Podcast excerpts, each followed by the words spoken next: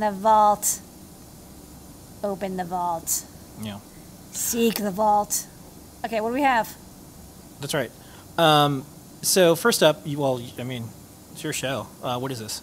Uh, okay, so I put together El Porto. I'm showing this on Desk Lady Ada. It's an MCP 23017. This is a 16 channel I/O expander for I squared C.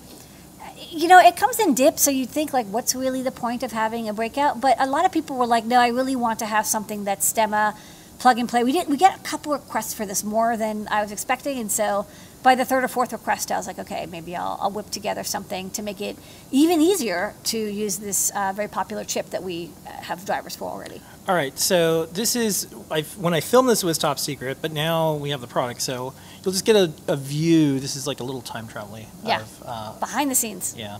Okay, Lady Ada, what is this? Hey, we're putting together some new boards. This is the IS31FL3741. It's a PWM LED RGB driver that can do a lot of LEDs. This is cool because it's much cheaper than individual dot stars or neopixels. Uh, so this is the prototype, which I hand assembled, and it's a little like wobbly. Uh, and this is the nice ones that just came off the pick and place, are a little toasty even. So let's try out our test code. Plug into our, our uh, Metro Mini. And a moment. There you go. Can see a nice demo showing text and color gradients. We're also testing two RGB LEDs. These LEDs are only a penny a piece, but there's a slight variation. One's a little brighter than the other. Uh, we're getting this ready to put in the shop. It's a cute little RGB LED matrix that's all powered and controlled over I squared C, Stemma QT.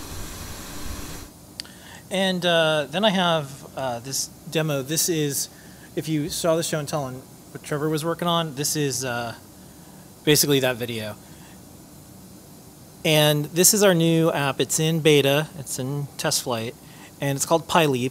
And the idea is we'll make putting code on a Bluetooth device as easy as we've had putting code on a CircuitPython device where it just shows up as a USB drive, drag and drop. But this is even easier where all you do is turn on your Bluetooth device, load this app, you pair it, and then what we have is uh, code that's on our learning system, and you just choose what you want to do. Right now, we're doing this in Rainbow's demo.